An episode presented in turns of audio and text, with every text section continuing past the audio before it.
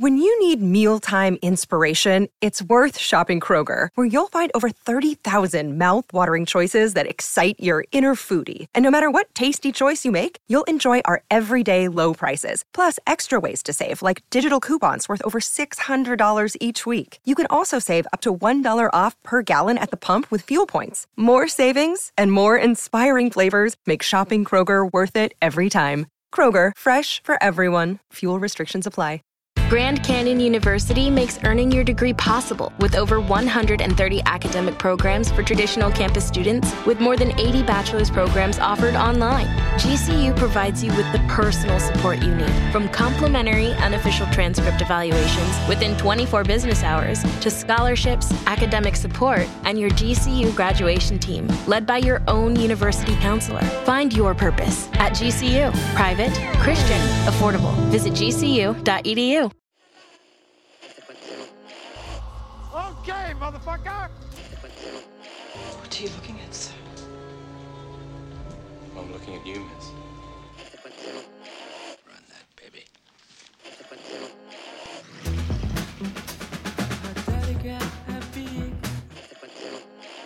I'm not the Zodiac. And if I was, I certainly wouldn't tell you.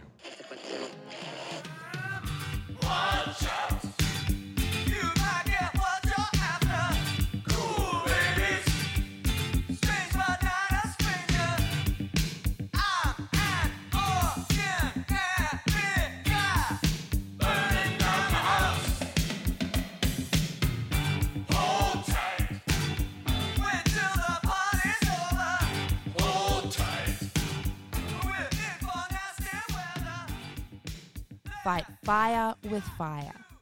A Talking Heads lyric, yes, but also the tagline for the Dragon Apocalypse blockbuster Reign of Fire. My name is Maria Lewis. I'm a best selling author, filmmaker, pop culture etymologist, and I'd like for you to don your leather, load the crossbow, and prep that 17 second lifespan on freefall as we revisit one of the most fascinating modern blockbusters some 21 years after its debut. Reign of Fire crashed and ironically burned at the box office in the summer of 2002. Audiences decided it didn't deliver on all it promised on the poster, which depicted a dystopian London besieged by dragons as they set fire to the Big Ben. It debuted in third place on its opening weekend behind Men in Black 2 and Road to Perdition. By the end of its theatrical run, it barely scraped back its $60 million budget internationally, with a global haul of 82 million, which is an interesting figure when you consider its stars. Matthew McConaughey, Christian Bale, and Gerard Butler, all who were on their way to A-list status. For director Rob Bowman, that cast was lightning in a bottle. I, I take no credit for anybody's success, but considering that I don't think you can afford to put those three guys in the same movie right now. It has taken two decades and a surprise legacy thanks to home entertainment and cable reruns. But now viewers are right there with them. A creature has been awakened that has lain dormant for millions of years. One regards Reign of Fire with awe, wrote Roger Ebert back when the film was first released. Quote, Incredulity is our companion, and it's twofold. We cannot believe what happens in the movie, and we cannot believe that this movie was made, he said. It was a one star review to be fair, and his pen was usually a lot sharper when it came to one star reviews from the famous film critic. He seemed to begrudgingly like the movie, even though, quote, it makes no sense on its own terms, let alone ours, end quote. He wasn't the only critic to feel this way, with Variety's Joe Leydon noting that it had, quote, an uncommonly satisfying mix of medieval fantasy, high tech military action, and Mad Max style misadventure, end quote. While the New York Times added that it was loads of fun. It has a jamming B picture buzz, said critic Elvis Mitchell. Quote, the kind of swift filmmaking and high spirits that have been missing from movies for a while, end quote. Those reviews and the outlets they came from were not insignificant. They recognized something late Hollywood producer Richard Dick Zanuck also saw Having won Best Picture for Driving Miss Daisy, a Academy Award win that hasn't aged super well in hindsight, Zanuck was best known for producing classics like The Sound of Music, The Verdict, and Jaws. He had earned the opportunity to leverage his capital when he saw fit, which he did in the most unexpected ways for Reign of Fire. I remember the, the, the original script was a spec written by these guys who'd never like I, I don't think they'd ever written anything before. I Yeah. think they were like these Wisconsin guys. And, and part of the thing that I and I remember reading about it when it sold and and and sort of thinking, you know, fuck, why didn't I think of this? This is great, you know. and what I what I think was was great, and it, it sort these sort of had to be written by people who weren't in the film industry at that point is because if you told anybody the pitch, you know, it's like, okay, it's the Dragon Apocalypse, Mhm. and it'd be like, get the fuck out of my Seriously. office. That's one of Reign of Fire's screenwriters, Matthew Greenberg. Then a baby writer, he was considered the guy you got to punch up a script and make it shootable, which is exactly what he was hired to do in this instance. Yet, unlike his last two projects with Dimension, Mimic, and Halloween H2O, both iconic in their own right, he had fought to get on Reign of Fire. Not just as a fan of the early draft, but as someone who had a background in it academically after being a medieval studies major in college. He was brought onto the project to help hone the vision of those two Wisconsin guys, Greg Chabot and Kevin Peterka, had never had anything made before Reign of Fire and have never had anything made since, only adding to their mystique. Then in his 60s, Dick Zanuck didn't care about what their previous credits were or weren't. He cared about what was on the page, and what he saw was a merging of medieval and military. More importantly, he felt it was something he had never seen before. Big question of like, it wasn't only dragons, it was dragons in modern day in this sort of you know f- fucked up setting, and um, the uh, you know in Hollywood it's very interesting because you're dealing with vast amounts of money, and Yeah. everybody's scared.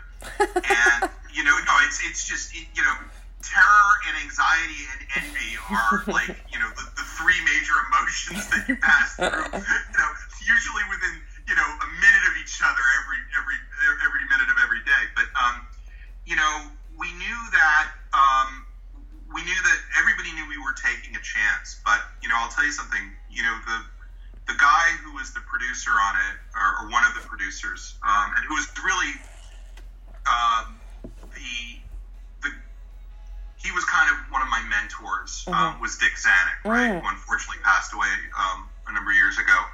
Um, and Dick, it was really interesting, you know, because Dick Zanuck, you know, he was the son of Darryl Zanuck. You know, he was Hollywood royalty. He was one of those guys, you know, and he had, you know, he had done Jaws, you know, Yeah. and he had done like lots of great movies, Yeah. and The Reign of Fire of the Sea, as Jaws is known. Yeah, yeah, exactly. well, no, that's, that was exactly it.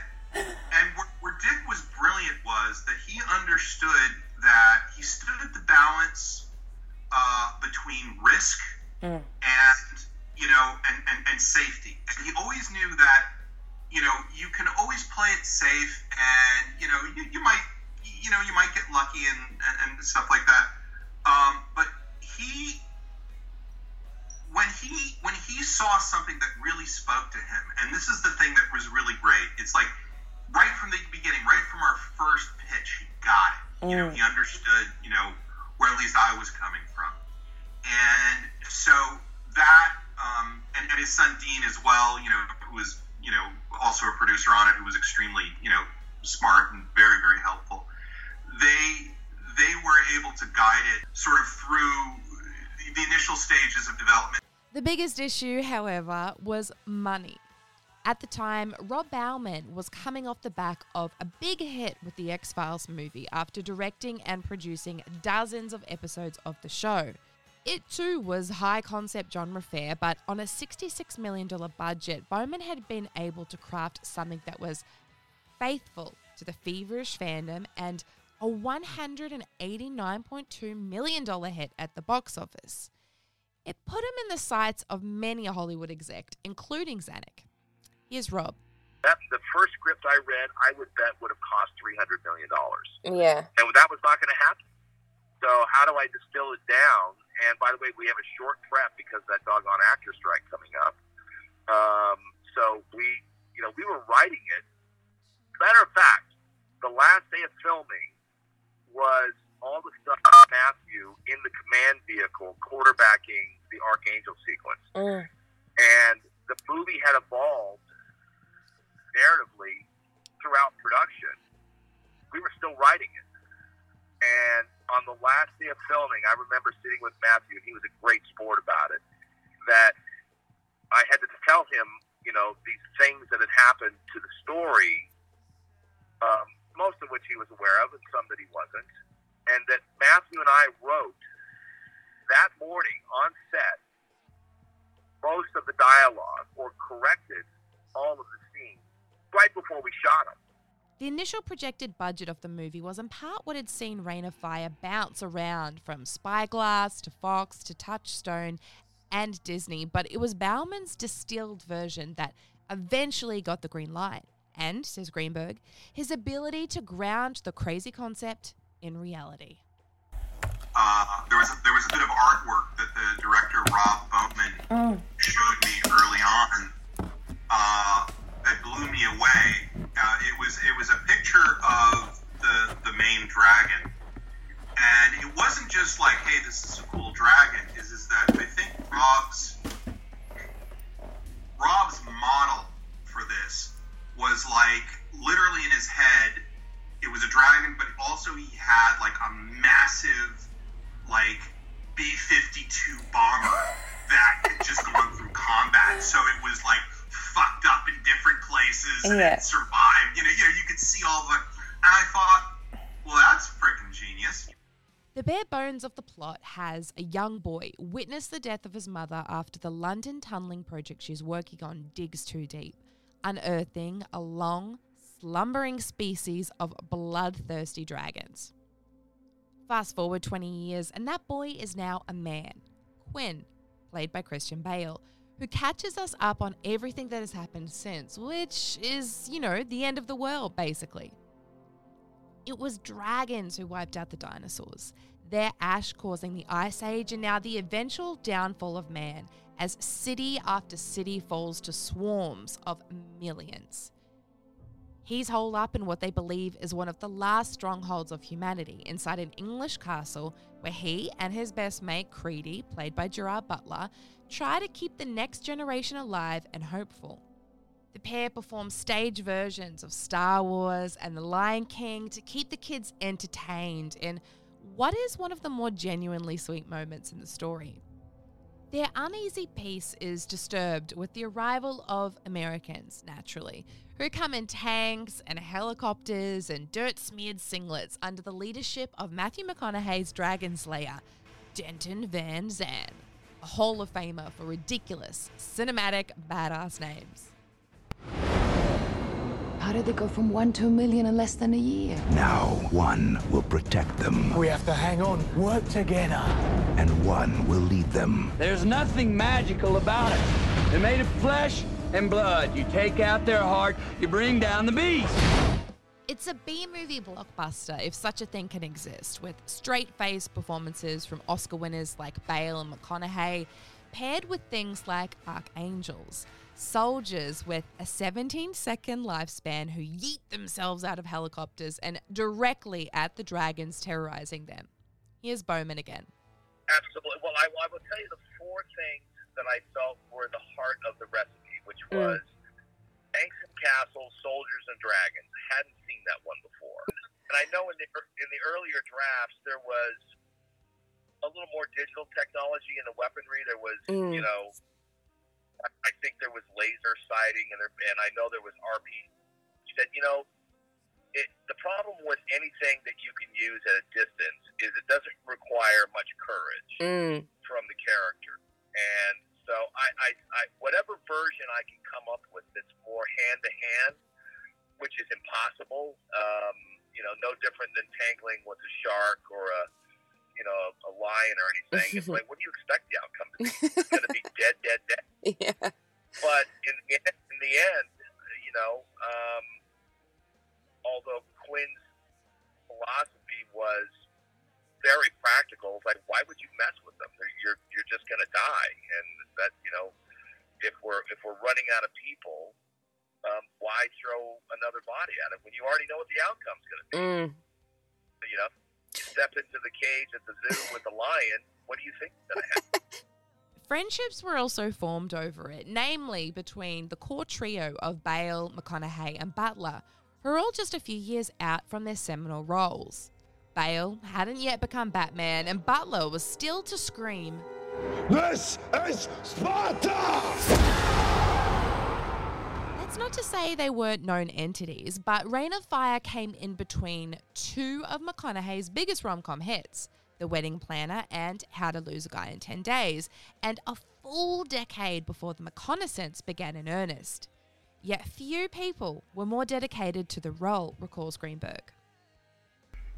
That dude committed. You, you know, uh, the director told me stories about how he would get calls from Matthew. This is when, you know, we were still in pre-production. He would get calls from Matthew, and Matthew would talk to him, not as Matthew McConaughey, but as Van Zandt. Oh my god.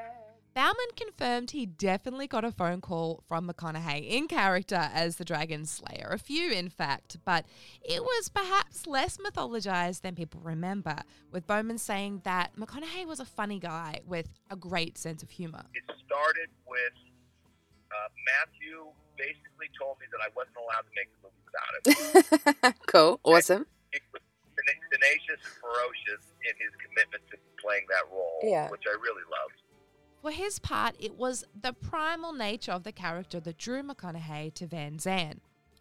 Here's a clip of him on the press circuit at the time promoting the film. It seemed wild. It seemed something. It was fiction. It was extraordinary. It seemed like it was gonna be a lot of fun.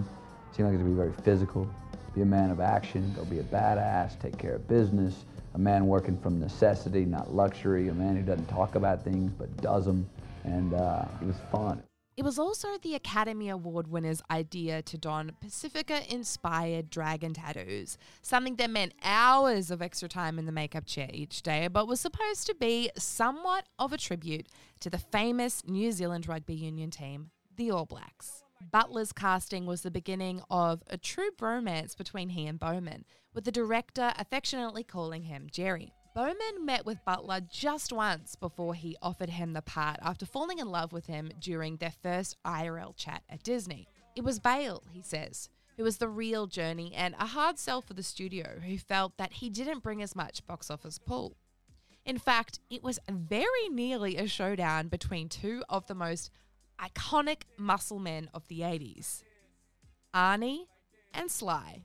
The producer had asked me if I would consider, you know, a Stallone or Schwarzenegger. Mm. And I said the problem with that is I know who's going to be alive at the end of the movie, Mm.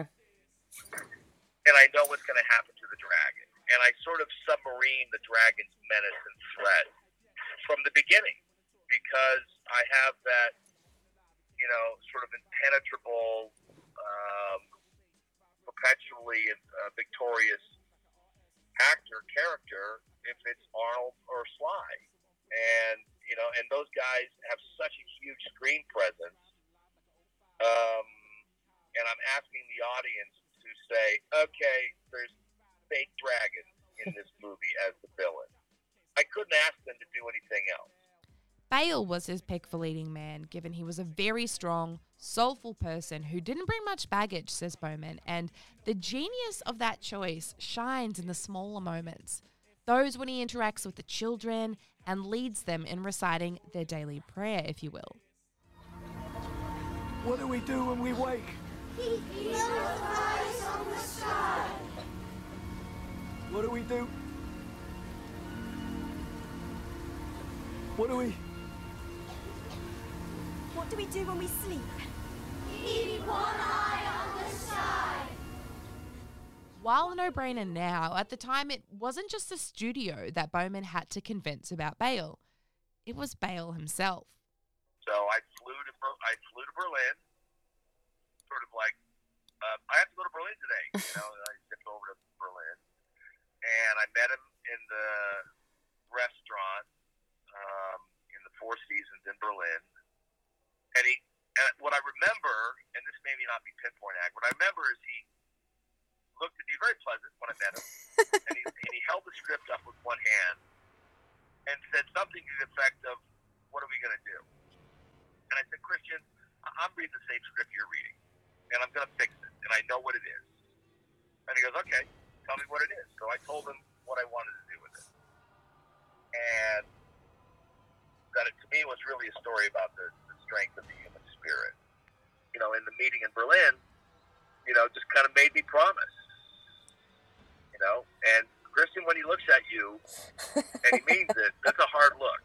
His sell worked, along with the promise to ground his dragons with as much ultra realism as possible, a key element that fans still love and dissect to this day that medieval meets military aesthetic. Here's Bale in an interview at the time. There was just really great potential. It could have gone hideously wrong, like any movie could, but I always felt that this one could go even more hideously wrong than most when you're dealing with, you know, dragons. But after speaking with Rob, he just really nailed how it would work. It was only after speaking with Rob that Bale thought he could do it. Once he was on board, so too was Butler and McConaughey, and after securing a tax break in Ireland, the production headed there for 90 days of principal photography. In Greenberg's words, there was nothing easy or normal about the shoot, and not just because the fact that the blackened wasteland he had described in his script was now going to be physically created in one of the luscious places on Earth.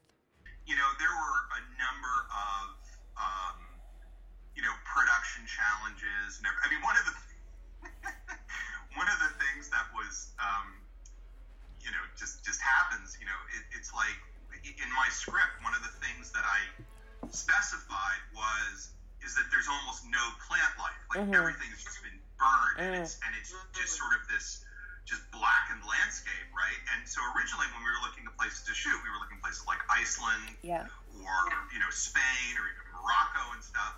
And and then I get the call saying, okay, well we're, we're doing it in Ireland. I'm like, Ireland? And I'm like, you know,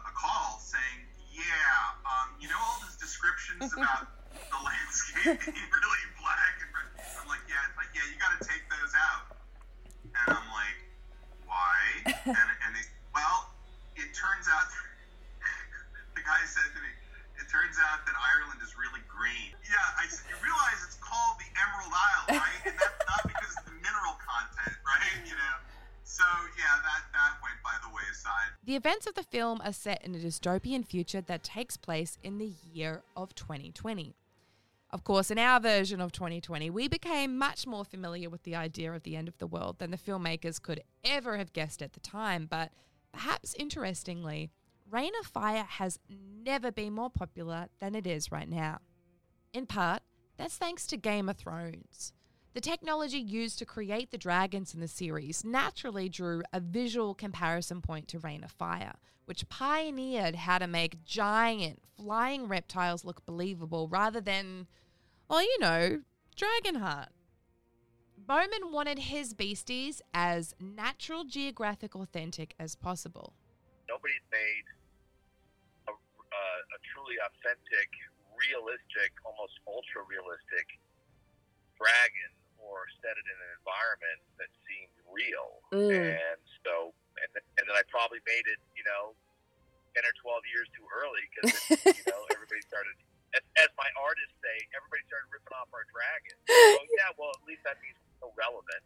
The film spent a year in post production once the island shoot wrapped, and given what Greenberg considers a small budget, that's 60 million figure, down from a projected 300 million, he calls it a technical achievement. If we'd made this movie today, we could have done everything because now we have the technology. Yeah. Back then, you know, we had we had stuff, but we don't we didn't have nearly the access that we do now. You know, so you know it was, but you know, it got made at the end of the Yeah. day. You know, it's, it's not a fucking it's not 120 pages. You know, there's a doorstop somewhere. So When Reign of Fire did debut in cinemas with a whimper before hitting home entertainment, it wasn't as poorly received as you might think a movie about Bale, Butler, and McConaughey fighting dragons might be. The box office had underwhelmed, sure, but critics seemed to appreciate the endeavour. The metamorphosis from flop to beloved cult film was almost instantaneous, with the filmmakers noticing a positive reaction on home entertainment that wasn't there during the theatrical run, according to Greenberg. You know, it was it was like a, it was, it was it was about a year after came out, Mm. and I was at this barbecue store, right? Barbecues galore, right? Yeah. And, and and I'm buying like you know barbecue stuff, and the salesman asked me, you know, it's like, what do you do? I said, oh, I'm a screenwriter. Oh, have you written anything I know? It's like, well, I just that movie came out, Reign of Fire. You wrote Reign of Fire? Oh my God, man! And he pulls me aside and he brings me over to like his partner. It's like, dude, this guy wrote Reign of Fire, and his partner like looks at me, and I can tell right then he fucking hated that movie. he hated me, right? You know, for writing it for wasting his two breakfast hours. So, um, I, and, and, and, you know, I mean, look, that's when you when, when you work on a project. In a weird way, you kind of want that. You know, you, you want like passionate response, Mhm. whether it's positive or negative. Yeah. You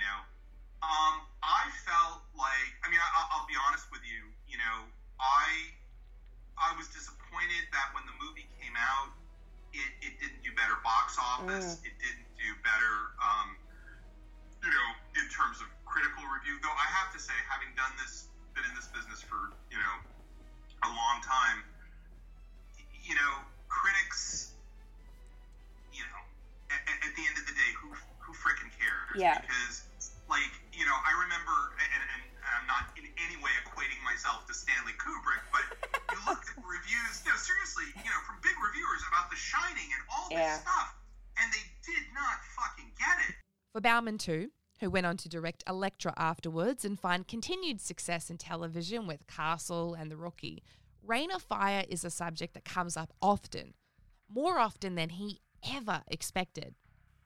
But, you know, it, I made the best movie I could make. Mm. Um, and, uh, you know, I, I, I sort of, as they say in sports, I left it all in the field. Um, and so it's, it's not like, well, I read a, I read a, somebody didn't like it or they would have an issue with this or that. Well, look, we rushed the entertainment into business, but it's, it's supposed to be an art also. And, Yeah. uh, my art gets, I'm not saying it's the Mona Lisa. There was a planned Reign of Fire sequel, according to internet forums at the time, but it was something that neither Bowman or Greenberg heard anything about. A so so video game adaptation and rumored television series that never eventuated saw the end of a Dragon multiverse, per se. Yet fans have kept it very much alive, not just through social media where seemingly obscure films suddenly have a burgeoning online fandom, but through subreddits that theorize possible prequels and custom scale replicas of Van Zandt that still sell for hundreds, sometimes thousands of dollars. That may seem surprising to some, but after over 30 years in the business, it's not a shock to Greenberg. You know, I've worked on a lot of stuff over the years, and, and really, you know, you never, you, you never know. You never Mm. know what's going to happen. So true. But of all of all the movies that I have worked on, that has been the one that, like, uh, you know, keeps people keep talking about. You know, it's Yeah. like they, they, they say, oh yeah, you know, I, and I think because you know, going back to what our discussion about, you know, the medieval aspects of it and everything like that. I think that you know um, what the director was able to do, what the actors were able to do, and everything like that.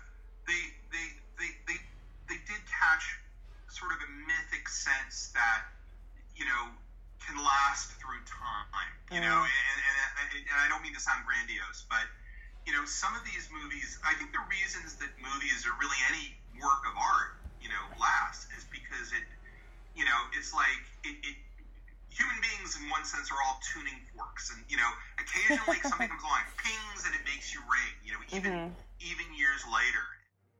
I've been Maria Lewis, your writer, researcher, and presenter for this very special one off episode, which is produced by Blake Howard of One Heat Minute Productions.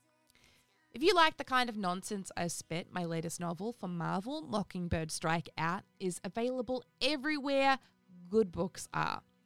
In September, my debut slasher, The Graveyard Shift, drops and follows the host of a horror themed radio show who gets reluctantly drawn into a series of brutal slayings.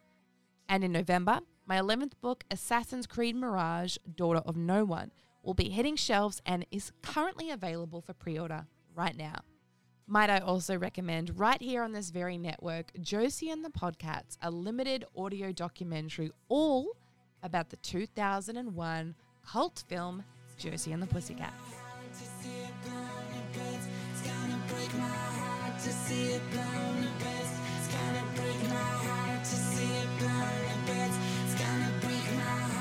see it